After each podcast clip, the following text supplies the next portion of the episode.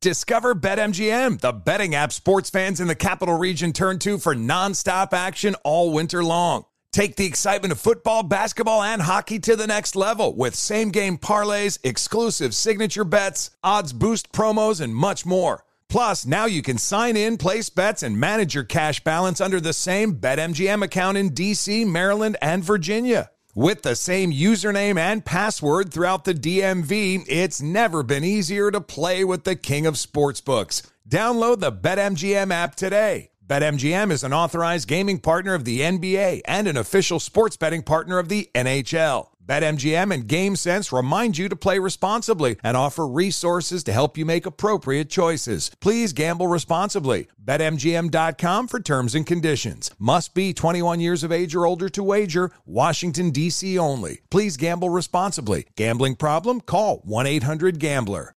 This is Holly Fry from Stuff You Missed in History class. The national sales event is on at your Toyota dealer, making now the perfect time to get a great deal on a dependable new SUV, like an adventure ready RAV4. Available with all wheel drive, your new RAV4 is built for performance on any terrain. Or check out a stylish and comfortable Highlander with seating for up to eight passengers and available panoramic moonroof. You can sit back and enjoy the wide open views with the whole family. Check out more national sales event deals when you visit buyatoyota.com. Toyota Toyota. Let's go places.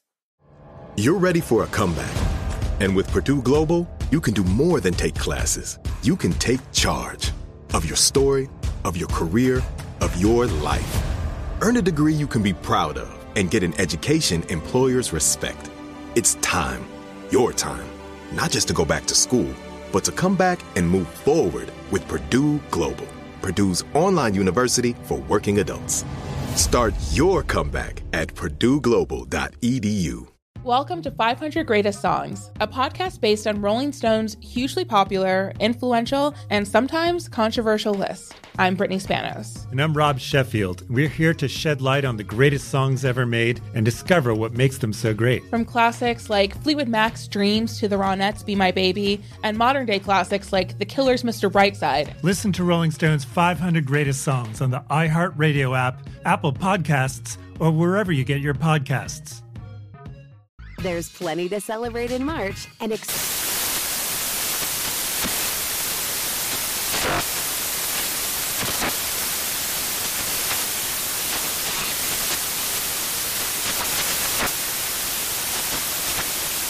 National Craft Month with the perfect pizza at home class from Craftsy. And anytime is right to listen to iHeartRadio's iHeartCountry Radio. Discover more shows and movies for free.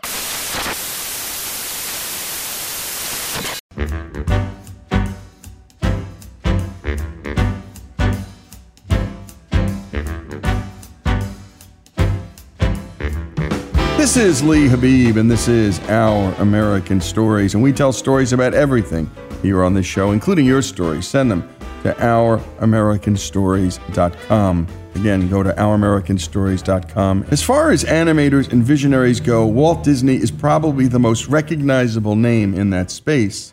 But to kids who grew up in the late 90s or early 2000s, some of the members of this staff, another name brings back a flood of memories. Butch Hartman created two of the most well known cartoons of the last two decades Fairly Odd Parents and Danny Phantom. Here's Butch to tell us his story and how he went from the snowy shores of Michigan to the sunny coast of Southern California.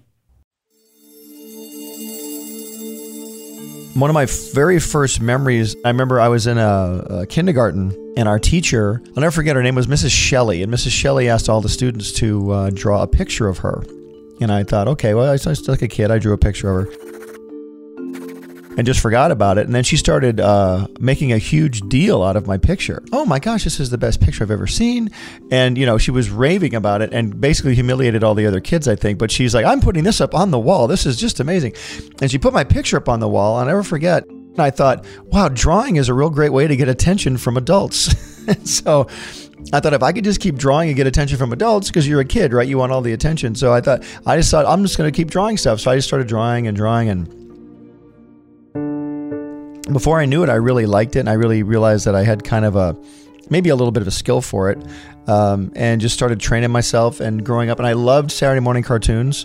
A lot of us today, maybe some of the older folks remember Saturday morning cartoons, but when I was a kid, the only place you could get cartoons was on Saturday morning for the most part. And so I would get up and have my big bowl of Trix or whatever sugary cereal I could get and watch cartoons from 6 in the morning till 11 in the morning and then go outside and play. And uh, you know, I watched some my, some of my favorites back then were the Wacky Races by Hanna Barbera, Scooby Doo, again by Hanna Barbera. Hanna Barbera pretty much owned Saturday morning. The Jetsons and the Flintstones and Jonny Quest. Jonny Quest was one of my favorites. Never realizing later on in life I'd be I'd end up working for Hanna Barbera years later. But yeah, those cartoons really influenced me. Then of course Disney. I'd watch The Wonderful World of Disney on Sunday nights and uh, loved movies like Star Wars and things like that. And just really got a real fantasy mindset and a drawing mindset. And then I just I kept drawing the whole time too. I wanted to draw superheroes and animate. I did that up until uh, I did all through high school, all through school. I drew the cover of the you know the school yearbook and things like that, and I ended up meeting a couple guys that didn't go to my school. I met them through another friend. So these other two guys I met, they were a little older than me, and they were animation nerds like me, but they were better than I was. And uh, one guy was the oldest guy was particularly great. He was a senior. I was a, a sophomore. And this older guy was going to a school out in California. Now I'm in Michigan, remember? I'm snowed in. He's going to this magical school in California. It was called California Institute of the Arts, and it was founded by Walt Disney. And it was the only one of the only schools in America at the time that taught character animation. And so I thought, wow, that's pretty cool. How can I get there? He goes, well, you got to practice. So for the next two years, my older friend went to Cal Arts first. Then my second oldest friend went to Cal Arts after him. And by the time I was a senior in high school, I was actually sending these guys drawings through the mail. And they would kind of grade my drawings and send them back to me through the mail again. Like, yeah, this is what we're looking for here. Here's what the school really wants to see. I'd go to the Detroit Zoo in the dead of winter because it was free to get in the zoo, and I would life draw. I'd draw the animals with my sketch pad and stand there, you know, fr- freezing cold in my coat, drawing the tigers and the gorillas and stuff.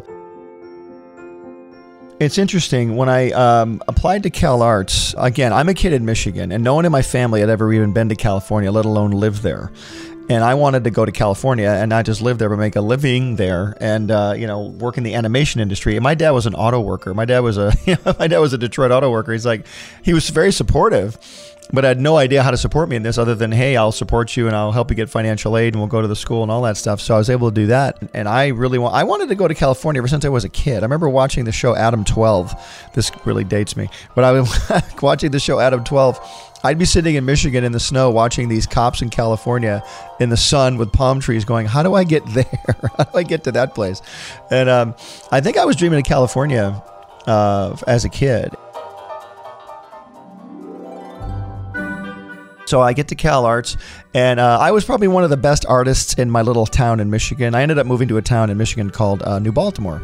So I was in Baltimore. I was probably the best artist in town uh, that I knew of anyway. I get to Cal Arts. It was almost like going to the major leagues of baseball. Everybody was amazing.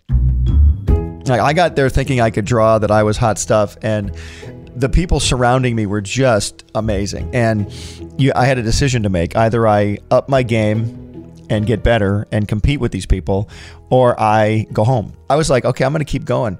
And I'm I realize I'm not going to be as good as these people doing what they do, but I'm going to get good at what I do you know, I just started enhancing my skills, just started practicing more and getting better. And I was surrounded, the cool thing was I was surrounded by a bunch of amazingly talented artists and creative people. And this is back in the 80s. I got to Cal Arts in 1983. So all the people I went to college with ended up going into the animation industry and the entertainment industry and actually running the industry. We all ended up getting shows and movies and things that, that started to influence the way the culture was going. Little did we know at the time. Don Bluth was pretty big back in the 80s. He had, he was an animator who had left Disney and started his own animation company.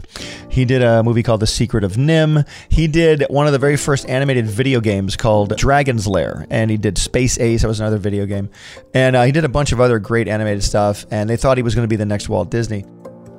He was hired to produce American Tail, uh, which was produced by Steven Spielberg. And one of my very first animation jobs ever, I was at school up in Valencia, California. And a friend of mine says, Hey, you know, I hear they're looking for in betweeners on this movie called American Tail. And an in betweener, real quick lesson in animation, you have someone who does the first pose and the last pose. That's the animator. And the in betweener puts all the poses in between those poses. That's how it was traditionally done for many, many years. Basically, the in betweener is kind of the lower level animator in training. And so we're like, okay, basically, let's go take an animation test. And you're listening to Butch Hartman tell his story, learning early that the gift of drawing drew attention from the adults. And pretty soon, well, a childhood dream was about to happen. He also learned he was walking straight into the major leagues and needed to step up his game, which he was more than willing to do. When we come back, more of Butch Hartman's story here on Our American Stories.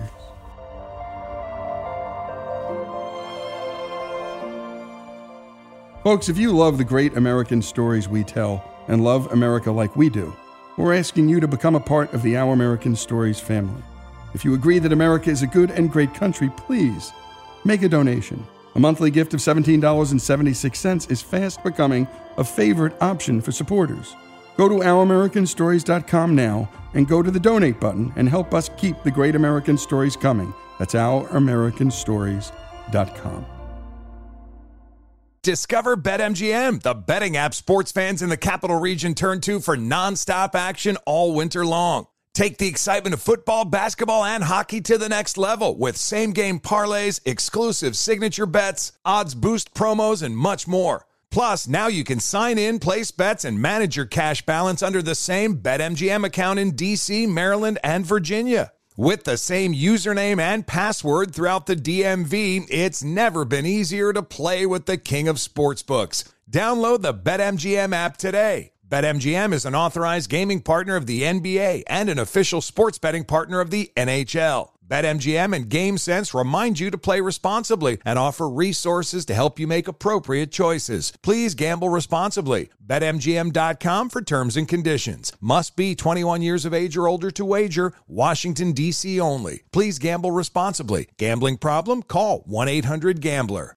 Welcome to 500 Greatest Songs, a podcast based on Rolling Stone's hugely popular, influential, and sometimes controversial list. I'm Brittany Spanos. And I'm Rob Sheffield. We're here to shed light on the greatest songs ever made and discover what makes them so great. From classics like Fleetwood Mac's Dreams to the Ronettes' Be My Baby, and modern day classics like The Killer's Mr. Brightside. Listen to Rolling Stone's 500 Greatest Songs on the iHeartRadio app, Apple Podcasts, or wherever you get your podcasts. There's plenty to celebrate in March and ex-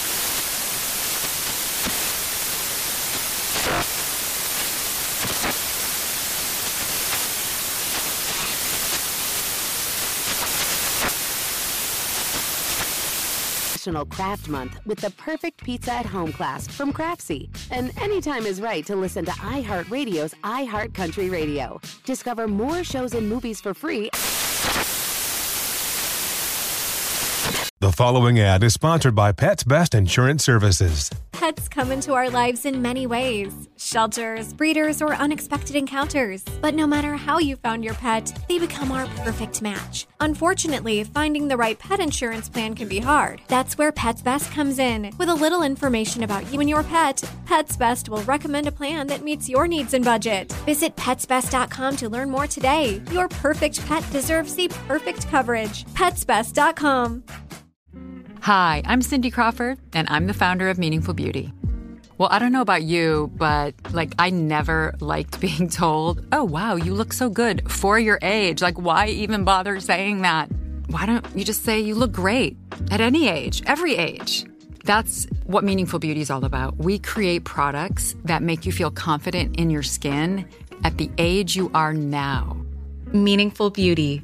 Beautiful skin at every age. Learn more at meaningfulbeauty.com.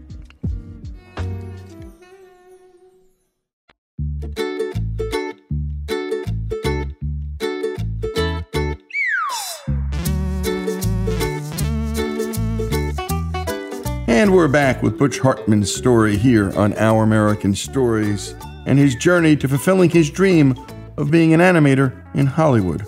When we last left off, Hartman was studying animation at the California Institute of the Arts. He and some friends were headed to the studio of animation giant Don Bluth to audition to be in betweeners, or low level animators, for Bluth and Steven Spielberg's 1986 classic, American Tail. Back to Butch.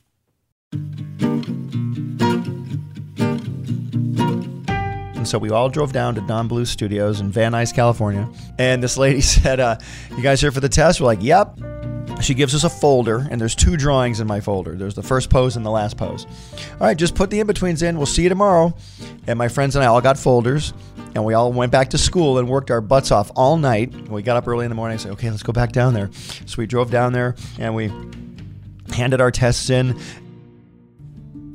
And then we wait for like 10 minutes. She comes out, okay, uh, here's a scene for you. Here's a scene. And she basically comes out with animation scenes for us. And they hired us to be um, in betweeners on American Tail. And so I got, to, that was my first real animation job. And uh, I didn't get credit on the film because I didn't do enough footage to get credit. I did like, I think you had to do like 100 feet to get credit. I did like 90 feet of film to get, that's all I did. I did like five scenes in American Tail, but uh, it was a great experience. I really enjoyed it. I never graduated Cal Arts actually. Uh, I went three years, and it was a very expensive school, and I couldn't afford my fourth year. I could barely afford my first three years. Got out of school, left after my third year, and began looking for a job in the industry. And uh, my first job I landed was at Marvel Productions in um, Van Nuys. Marvel had just opened an animation studio here in the 80s, and it was in Van Nuys. And I um, got a job at Marvel Productions, and I thought, boy, this is going to be great. I'm going to get to draw Spider Man and Captain America and the Hulk. It's going to be so cool. And my first job was on the original production of My Little Pony. and so I'm working on My Little Pony.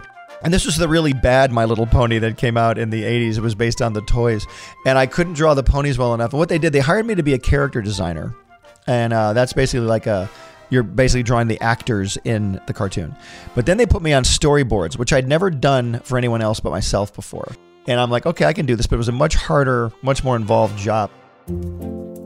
I ended up getting fired off that job, uh, off of My Little Pony. It stuck with me for years I, that I, I would never allow myself to get fired again. I would be able to do any job that anybody threw at me. I found another job at a company called Ruby Spears Productions, and they're the guys who created Scooby Doo for Hanna-Barbera. They opened up their own animation studio, and they were doing shows in the 70s, and I got hired there in 1986 to work on a show called Punky Brewster. It was the animated version of Punky Brewster, and then the animated Police Academy series and all this stuff. So started working there, and uh, during that time, I started practicing storyboards and background design and painting and all this other stuff just to make myself a better artist, a more valuable artist. And the one thing I really started practicing more was writing. I wanted to be a writer as well. And a lot of artists, they start off as people who draw, but they don't realize that they can write as well. I started writing, I would write on my own. I would write scripts on my own. I would write, you know, little things on my own. Nobody would ever read them because I was just for me. But eventually, I started walking by the writers' room, and they would say, "Hey, you got any ideas for this uh, for this joke?" And I'd say, "What's the, what's going on?" They would tell me the story. I'd say, "Okay, you could do this. It'd be funny if the dog did this or the cat did this," and it is funny. And they would put that in. So I kind of became like a gag writer at um, Ruby Spears Productions, and then. Um, I started working at uh, Hanna Barbera, which became Cartoon Network because Ted Turner bought it and turned it into Cartoon Network. I started working there as an artist, but then I was also doing storyboards and I began writing on um, some other shows. And I was just drawing on those shows. But then an opportunity came up. A guy named Fred Seibert uh, was hired to run Hanna-Barbera, which was now Cartoon Network. And he offered everybody in the studio the chance to pitch their own show. And I thought, wow, this is cool. Uh, but I'm not going to do it. I was terrified. But a friend of mine said, no, nah, come on, let's do it. So I helped him pitch his show, and it got sold. And then uh, I thought, this is kind of fun. So let's come up with another idea. I'd always been a guy who worked on other people's ideas, but never really worked on my own idea. And uh, I'm like, I've really got to start coming up with ideas. So I really started applying myself to working on my own ideas, you know, characters and stories and that type of stuff. And that was in the 90s at Hanna-Barbera. And so I worked on that. I ended up becoming a director and a writer on the Johnny Bravo show, Dexter's Laboratory as a writer and a storyboard artist, Cow and Chicken, it was another show as a writer and an artist. And I did a lot of stuff at Hanna-Barbera, and I worked with a guy named Seth MacFarlane, who was a young kid out of Rhode Island. He came to Hanna-Barbera, and we, he and I worked together as writers on Johnny Bravo. He ended up selling a show called Family Guy uh, to Fox. It was called Larry and Steve at first, and then he sold it to Fox, and he wanted me to come over there and work with him. But uh, right as he sold his show, I ended up selling a little show called The Fairly Odd Parents to Nickelodeon, and that's kind of where my Nickelodeon journey began. Great opportunities are very rare. Uh, they're like comets. I always say it's like Halley's comet. Like you, you know, it's really beautiful, it's really awesome, but you're not going to see it again for a while. So you better seize it while it's while it's here. And I realized this is an opportunity. I've got to try this, you know, sink or swim. I got to try this. And so seizing those opportunities, you know, my first cartoons that I sold weren't that great. They were fine. Certain aspects of them were okay. Maybe the characters are really good in this because I was a character designer, but the timing was bad. So I'm going to time this myself. I'm going to the animation timing. I'm going to write this dialogue myself. It's like I'm going to start doing this stuff myself so I know it'll be what I want it to be at the end. When I pitched Fairly Odd Parents, I was about to get fired from, uh, again, another firing was coming up. I wouldn't say it was a firing, though. I was getting laid off because Johnny Bravo was ending. I was working on Johnny Bravo and it was ending. And at this point, this is 1997. At this point, I already had one daughter. I was married for five years and had another daughter on the way. And it's like, well, I need a job. But I really got tired of looking for jobs. I think everybody out there gets tired of looking for jobs. I, I was just tired of, you know, always having a job end and go to another one. That's how it kind of works in animation. So I thought, you know I'm going to do? I'm going to make my own show. And Fred Seibert, who had left uh, Hanna-Barbera, had gone to Nickelodeon, and he was starting up a show called the Oh Yeah Cartoon Show. And the Oh Yeah Cartoon Show was basically a show, if you watched it, you'd watch a half hour show and you'd see three seven minute cartoons during that half an hour. And each cartoon was made by a different person. He said, I have one slot left. Do you have any ideas? And I said, "Yep, I got an idea. I see. You, I'll see you Friday." And I hung up the phone. I had nothing. this was like Tuesday, and I was like, I, "I need a job." So I sat down and said, "I'm going to come up with an idea that I love that I could work on for 20 years." Just kind of said that in my head. And uh, I drew a little boy named uh, Timmy. I, I, drew this little boy because I, you know, you always write what you know. I, I was a little boy once, so I thought, okay, little boy. Uh, he can go anywhere he wants. I thought maybe he could do that with science. That'd be fun. He's a science kid. But then Dexter's Laboratory was already a show. I knew I couldn't do a science kid. And I always tell people make sure you do your homework. Don't come into a company with a show idea that they already have. Come up with a different idea. So I thought, how about magic? That's kind of fun. Maybe he's a magic kid, and uh, maybe he's got magic friends. And so I came up with these two fairy godparents, Cosmo and Wanda. Venus was her name originally, but I changed it to Wanda. And uh, Seinfeld had just revealed uh, Kramer's name as Cosmo on the Seinfeld show. I thought Cosmo's a funny name, so I named him Cosmo and Wanda, and they're his fairy godparents. And so I was under contract to pitch that to Hanna Barbera, so I pitched it, and they turned it down. Cartoon Network turned it down. And so I ended up going to Nickelodeon with Fred Seibert. And I said, "Hey, I got this idea called the Fairly Odd Parents." He goes, "Great, let's do it." So that became part of the Oh Yeah cartoon show. It was one pilot episode, seven minutes long, and uh, we did it and um, Nickelodeon liked it so much they gave me like four more, and I did four more. Then they liked it so much they gave me six more. I did six more, pretty much by myself. I had like maybe two or three people helping me, and then they focus tested those several episodes I did, and they did really well. It, did, it wasn't a hit at first. I mean, we they only gave me six half hours at the beginning. That took us about a year and a half. And then um, Nickelodeon wasn't picking it up. They were like, okay, cool, thanks. We'll start airing these. You know, good luck. We'll see what happens. And I'm like, all right. So I was actually formulating in my head, I've got to go get another job. I've got to go get another gig. And they picked up the show in uh, 2000. And I love Nickelodeon, don't get me wrong, but they had, they had not picked up the show. So they're like, oh, we need more episodes of Fairly Odd Parents. I'm like, great. I'm happy to do them. We premiered the show March 30th of 2001. And the show really took off like a rocket ship. It, it did fantastic. And uh, we're like, whoa, this is, this is so cool. And you're listening to Butch Hartman, and he's walking us through, well, what life is like when you just go out and you try something and you give it your best. But Butch Hartman's story, well, it continues.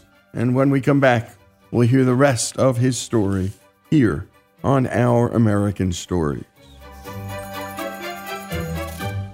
Discover BetMGM, the betting app sports fans in the capital region turn to for nonstop action all winter long. Take the excitement of football, basketball, and hockey to the next level with same game parlays, exclusive signature bets, odds boost promos, and much more. Plus, now you can sign in, place bets, and manage your cash balance under the same BetMGM account in DC, Maryland, and Virginia. With the same username and password throughout the DMV, it's never been easier to play with the king of sportsbooks. Download the BetMGM app today. BetMGM is an authorized gaming partner of the NBA and an official sports betting partner of the NHL. BetMGM and GameSense remind you to play responsibly and offer resources to help you make appropriate choices. Please gamble responsibly. BetMGM.com for terms and conditions. Must be 21 years of age or older to wager. Washington, D.C. only. Please gamble responsibly. Gambling problem? Call 1 800 Gambler.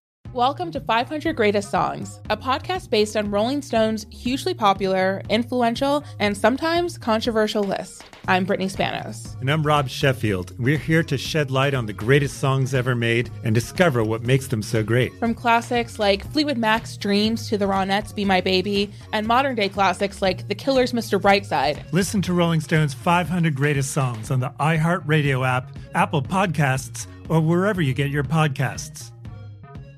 There's plenty to celebrate in March and ex-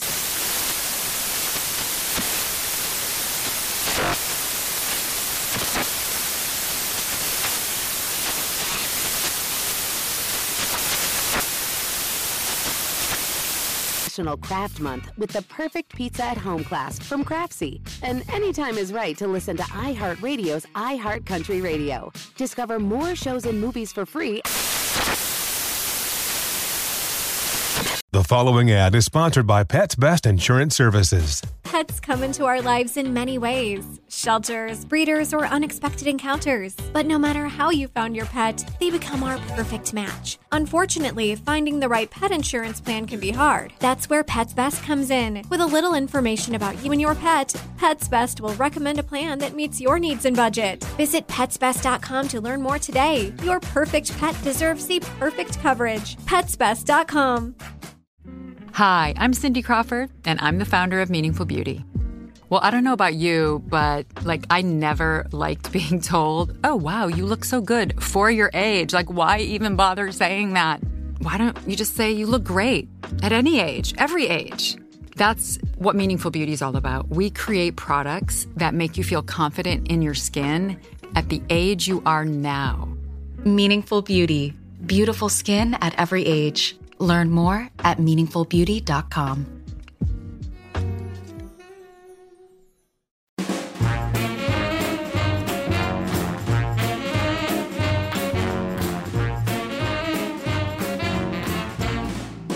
And we're back with Our American Stories and with the story of Fairly Odd Parents creator Butch Hartman. When we last left off, Nickelodeon had just picked up the first season of Fairly Odd Parents, a show that would go on to run for 10 seasons, 172 episodes, inspire numerous movies and video games, and include voice talent such as Jay Leno, Adam West, Jackie Mason, Gene Simmons, and even Olympic figure skater and gold medalist Scott Hamilton.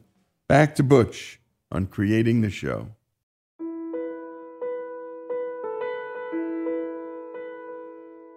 You know, it says in the Bible, to whom much is given, much is required. it's in the book of Luke. And I'm like, all right, to whom much is given, much is required. I got to be the first one in and the last one out every day. I got to set an example. Because, again, like I said, this is an opportunity. I am not going to let this slip by without giving it 1000%. Because I was at uh, Nickelodeon, I was watching people, and they'd get a show. They'd, they'd have a show picked up. The network believes in them, they're getting paid to make their show. And they would never work hard on it. They would like maybe take a long lunch every day. They would, it was almost like the tortoise and the hare. They would wait till the end of the race to finally try and catch up. And by the end, their, their show wasn't that good because they didn't pay a lot of attention to it. And I would see opportunities get missed. Like these guys, they would think it was easy. Well, I sold one show, I'll just sell another one. And it really isn't that easy. It's very tricky in Hollywood to sell anything. So I would watch these guys like kind of not pay attention. And I'd be going, well, I'm going to do the exact opposite of what they're doing. I'm going to make sure I spend every waking moment on this show. And my wife understood. I said, look, this is our big opportunity. I've got to be there during the day as much as I can. And at night, I would come home. I'd play with my daughters. I'd come home about seven o'clock at night, and I, would play for, with them for two hours. They'd go to bed, and I'd go back up to my office at home, and I would work again till like two in the morning, and then get up at like six and repeat the process all over again every day. I sold Fairly Odd Parents, and I was in pretty good with the people at Nickelodeon who'd picked it up because the show was a hit. So I knew they liked me. I'm like, wow, I could probably get them to maybe do another show if I play my cards right, but I just got to come up with the right idea. I thought, you know what? I just need a boy. I, I, I knew they were looking for a boys action show. And I thought, man, this is this is awesome because I love comic books. I love, and one of my favorite shows was Jonny Quest back in the day. What a great name, Jonny Quest. If I can come up with a cool name, I mean, just the coolest name of all time, like like Billy Dynamite or whatever. Like I, I was trying to think of cool words that were cool, like dynamite, power, thunder, lightning. And somehow I ended up on the word Phantom. I thought Danny Phantom, that's a cool name, man. What could that kid do? So I was to actually make him like a, a Scooby Doo type thing where he's got a bunch of friends and he's got a pet owl and they fight ghosts with weapons, you know? But then I thought, no, let's make him a superhero. Let's make him like a, he's a he's a half ghost kid. He can like go through walls and disappear and And then the execs at Nickelodeon, about six months later, took me out to dinner because Fairly Odd Parents was doing really well. And this is one of those Hollywood stories everybody dreams about, and it's kind of cool that it happened. But we're sitting there at dinner, and these guys are like, "Hey, man, we love Fairly Odd Parents. We'd love to uh, pick up more." I thought, "Great, that's awesome." And uh, so I was like, "Hey, here's some more episodes. Great." And it's like, "Do you have anything else?" And I thought, "Wow, uh, there, again, there's another opportunity." What do you do when a Hollywood executive says, "Do you have anything else?" Even if you have nothing else, you say yes. Like, yes, I do. so I do have this one thing. It's different than Fairly Odd Parents, but it's a boys' action show. It's called Danny Phantom. He goes, "Oh my gosh, that's great. Can you have it done in three months?" And I went, "Whoa." Uh, of course, I said, "Sure. Why not?" So when I left that dinner, I had more Fairly Odd Parents and a brand new show called Danny Phantom, and I really hadn't really thought much about it. I came to work the next day, I announced to my crew, we got more Fairly Odd Parents, everybody's cheering because they get more employment. And then um, I, I, said, and we have a brand new show called Danny Phantom. And like, what? And uh, I'm going to pull some of you off of Fairly Odd Parents to work on Danny Phantom too. My work has been doubled. I have two recording sessions a week. I have two writing meetings, two editing sessions, two storyboard pitches. I everything doubled suddenly, but I was so down for it and so into it. I didn't even seem like work to me. It was so much fun. And I mainly just said this to myself, and I, you know, I, you know, I, I pray a lot, and I said, God, you know what? You gave me this opportunity. I know you're going to make time for me to do this. I, I, you know that I'm diligent. You know I'm not going to let it. Sh- I'm not going to shirk my duty here. I'm not going to let this slide. I had to be a good steward over this. Danny Phantom premiered as a series in 2004. And uh, Fairly Odd Parents ran uh, all the way from 2001 to 2018. It ran for 17 years.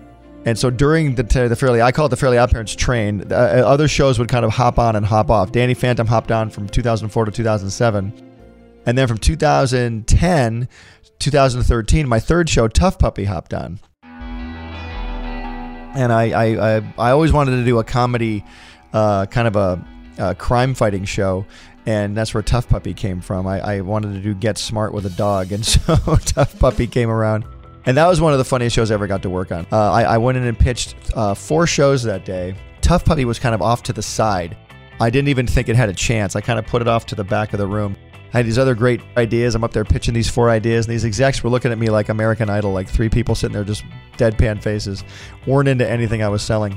But then they were like, "What's that one over there?" And I said, "Oh, that one's about get smart with a dog." And they were like, "Oh, that's great. I love it." Uh, do you have any more on that? I of course said, "Yes, I do." And I ran up to my office and made up the whole Tough Puppy show in about two hours. and uh, I said, "Here's what it is," and it's uh, about a a gang of good animals to fight a gang of bad animals in a whole city called Petropolis where only animals live pitched Tough Puppy. Uh, they loved it. We made it into a series. It lasted for three seasons. My last show I did at Nickelodeon. Tough Puppy was over. I was still doing Fairly Odd Parents, and uh, I pitched one more show, and it was called Bunsen is a Beast. And I don't know where I came up with that name. I just thought it was a fun name because uh, I'm always sitting there with a sketch pad, always writing down ideas, and for some reason, Bunsen I wrote it down. Bunsen is a beast. That's really funny.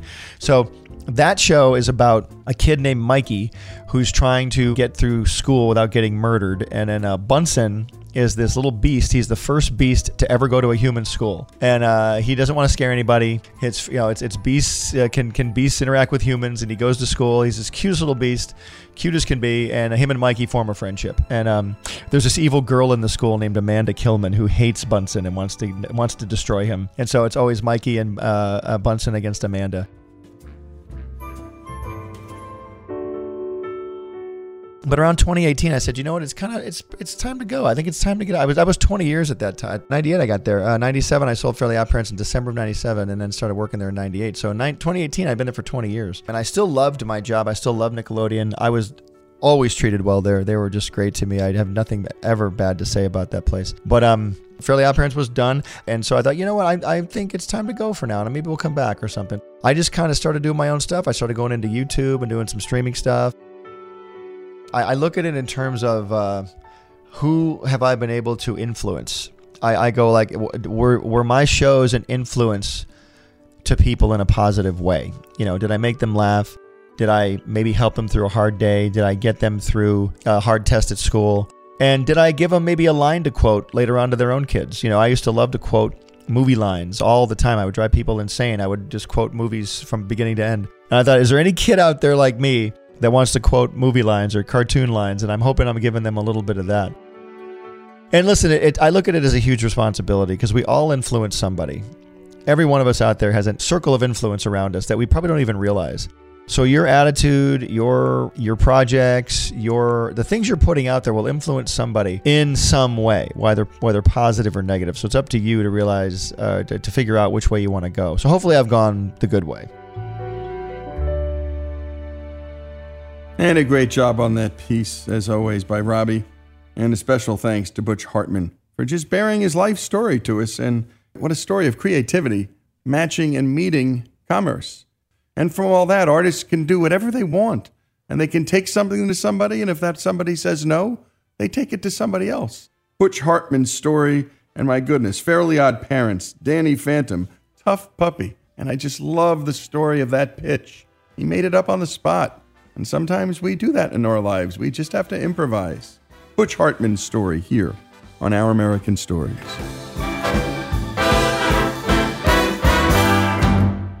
Discover BetMGM, the betting app sports fans in the capital region turn to for nonstop action all winter long. Take the excitement of football, basketball, and hockey to the next level with same game parlays, exclusive signature bets, odds boost promos, and much more. Plus, now you can sign in, place bets, and manage your cash balance under the same BetMGM account in DC, Maryland, and Virginia. With the same username and password throughout the DMV, it's never been easier to play with the king of sportsbooks. Download the BetMGM app today. BetMGM is an authorized gaming partner of the NBA and an official sports betting partner of the NHL. BetMGM and GameSense remind you to play responsibly and offer resources to help you make appropriate choices. Please gamble responsibly. BetMGM.com for terms and conditions. Must be 21 years of age or older to wager. Washington, D.C. only. Please gamble responsibly. Gambling problem? Call 1 800 Gambler.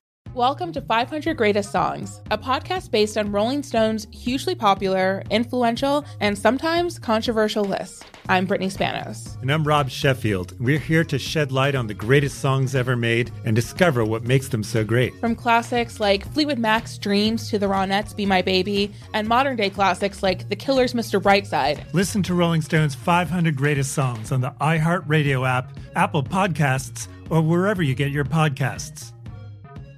There's plenty to celebrate in March and ex-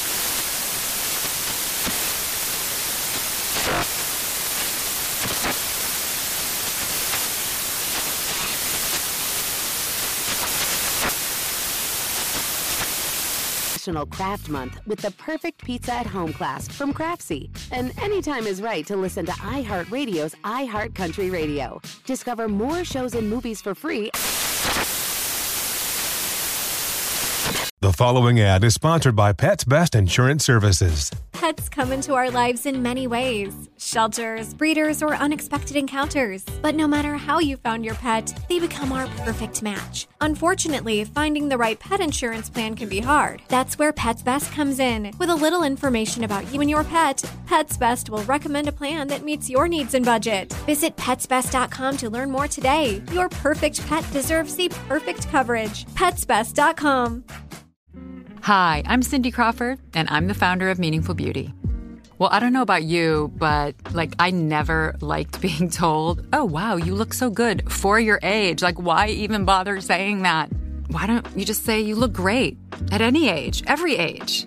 That's what Meaningful Beauty is all about. We create products that make you feel confident in your skin at the age you are now.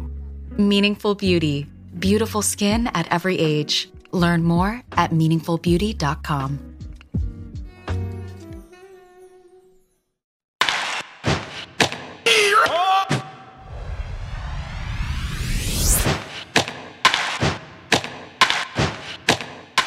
This is Our American Stories, and we tell stories about everything here on this show, as you know. Which brings us to George Will, the renowned political columnist, whose very best writing is about baseball. Here's George. I was born in May 1941 in the nick of time. I had 11 days to get my bearings before it began. The streak.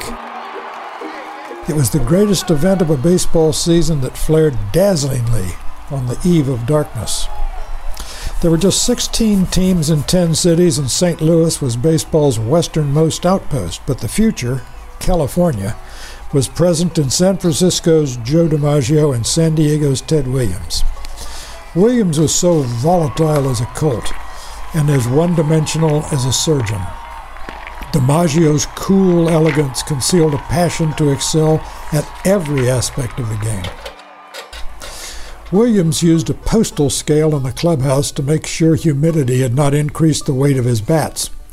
The officials of the Louisville Slugger Company once challenged Williams to pick the one bat among six that weighed half an ounce more than the other five. He did. He once sent back to the factory a shipment of bats because he sensed that the handles were too thick. They were, by five one hundredths of an inch.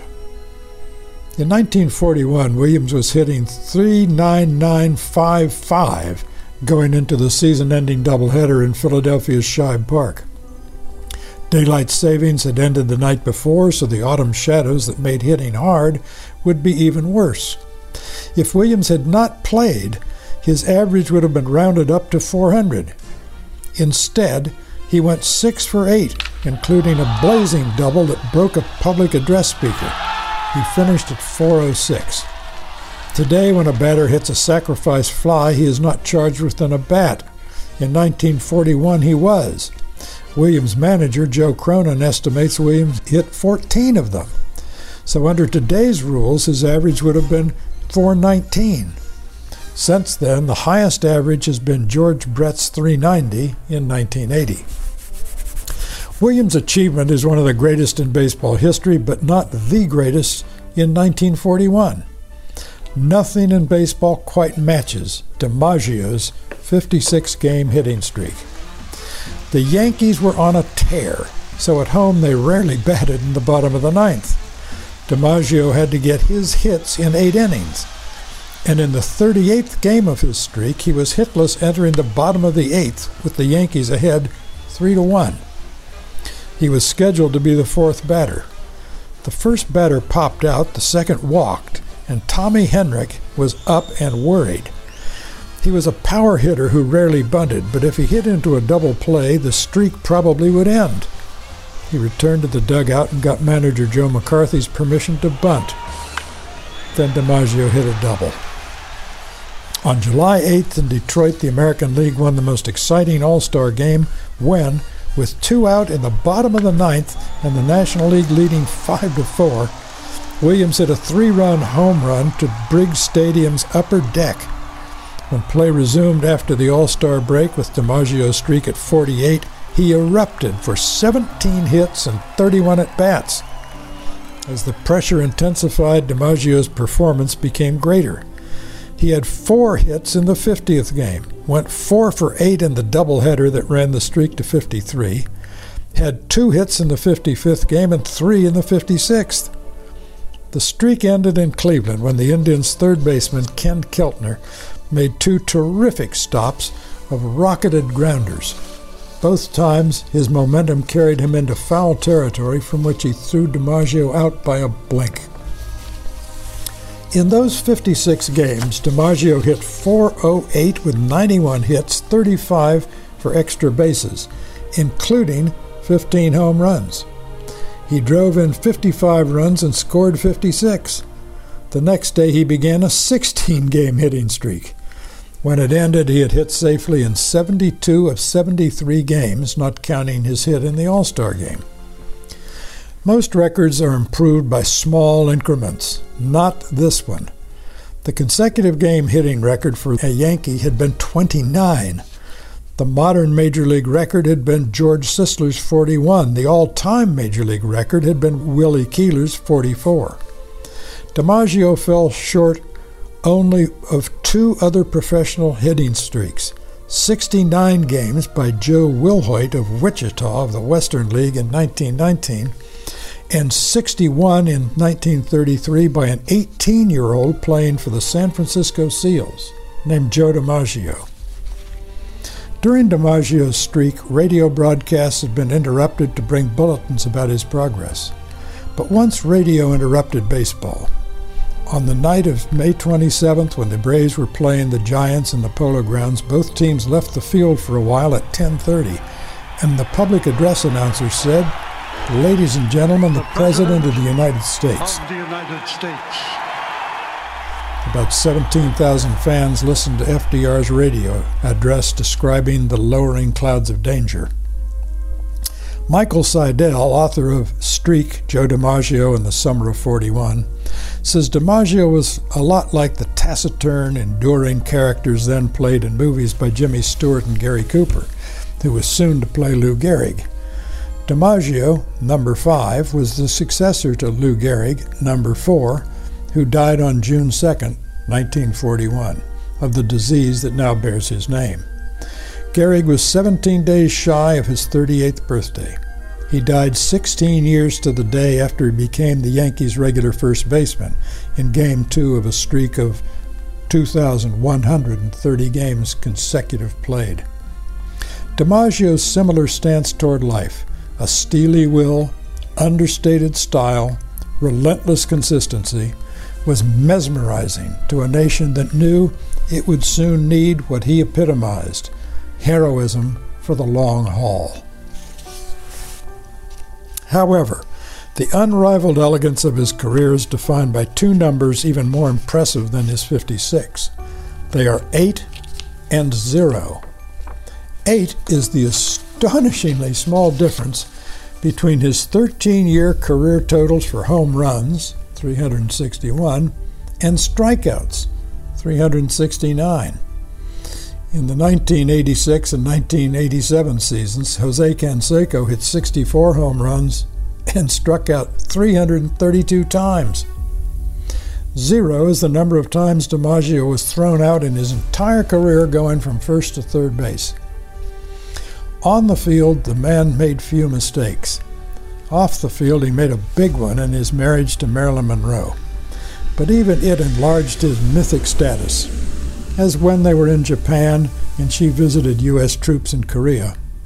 Upon her return to Tokyo, she said to him ingenuously, You've never heard cheering like that. There must have been 50 or 60,000. He said dryly, Oh, yes, I have.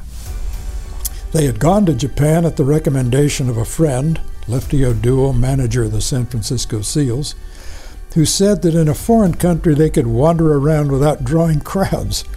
The friend did not know that Japan was then obsessed with things American, especially baseball stars and movie stars. When the most famous of each category landed, it took their car six hours to creep to their hotel through more than a million people.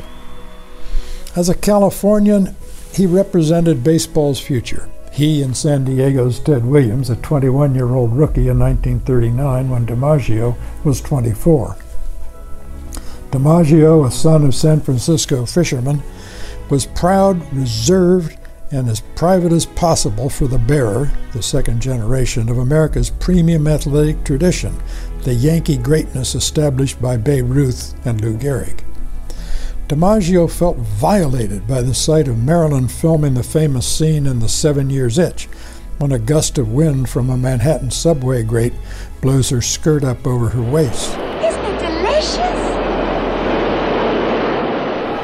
Pride, supposedly one of the seven deadly sins, is often a virtue and the source of others. DiMaggio was pride incarnate and he and Hank Greenberg did much to stir ethnic pride among Italian Americans and Jews. When, as a player, DiMaggio had nothing left to prove, he was asked why he still played so hard every day. Because, he said, every day there is apt to be some child in the stands who has never before seen me play. An entire ethic, the code of craftsmanship, can be tickled from that admirable thought. Not that DiMaggio practiced the full range of his craft. When one of his managers was asked if DiMaggio could bunt, he said he did not know, and I'll never find out either. DiMaggio, one of Jefferson's natural aristocrats, proved that a healthy democracy knows and honors nobility when it sees it. And you've been listening to George Will, the story of Joe DiMaggio and Ted Williams, the story of class incarnate, too, folks, here on Our American Stories.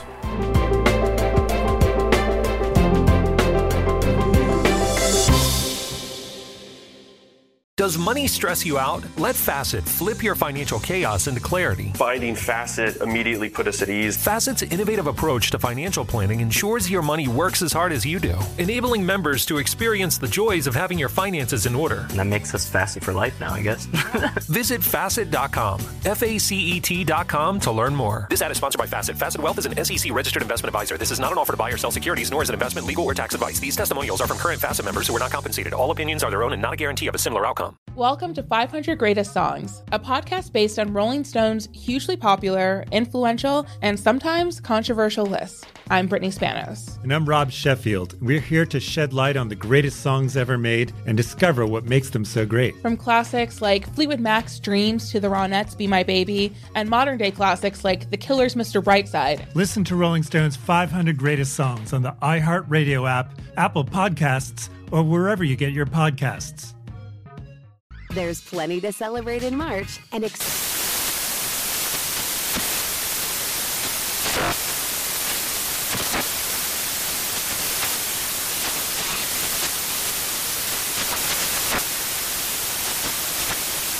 National Craft Month with the perfect pizza at home class from Craftsy. And anytime is right to listen to iHeartRadio's iHeart Country Radio. Discover more shows and movies for free. Ready to celebrate International Women's Day? M&M's and iHeart present Women Take the Mic, sharing empowering stories of women supporting and celebrating each other. And of course, there is a smooth and creamy companion for your listening pleasure, peanut butter M&Ms, because they're just another way to help treat yourself in situations where you deserve a little added delight, like listening to your favorite podcast. So savor the deliciousness of peanut butter M&Ms and spread some positivity.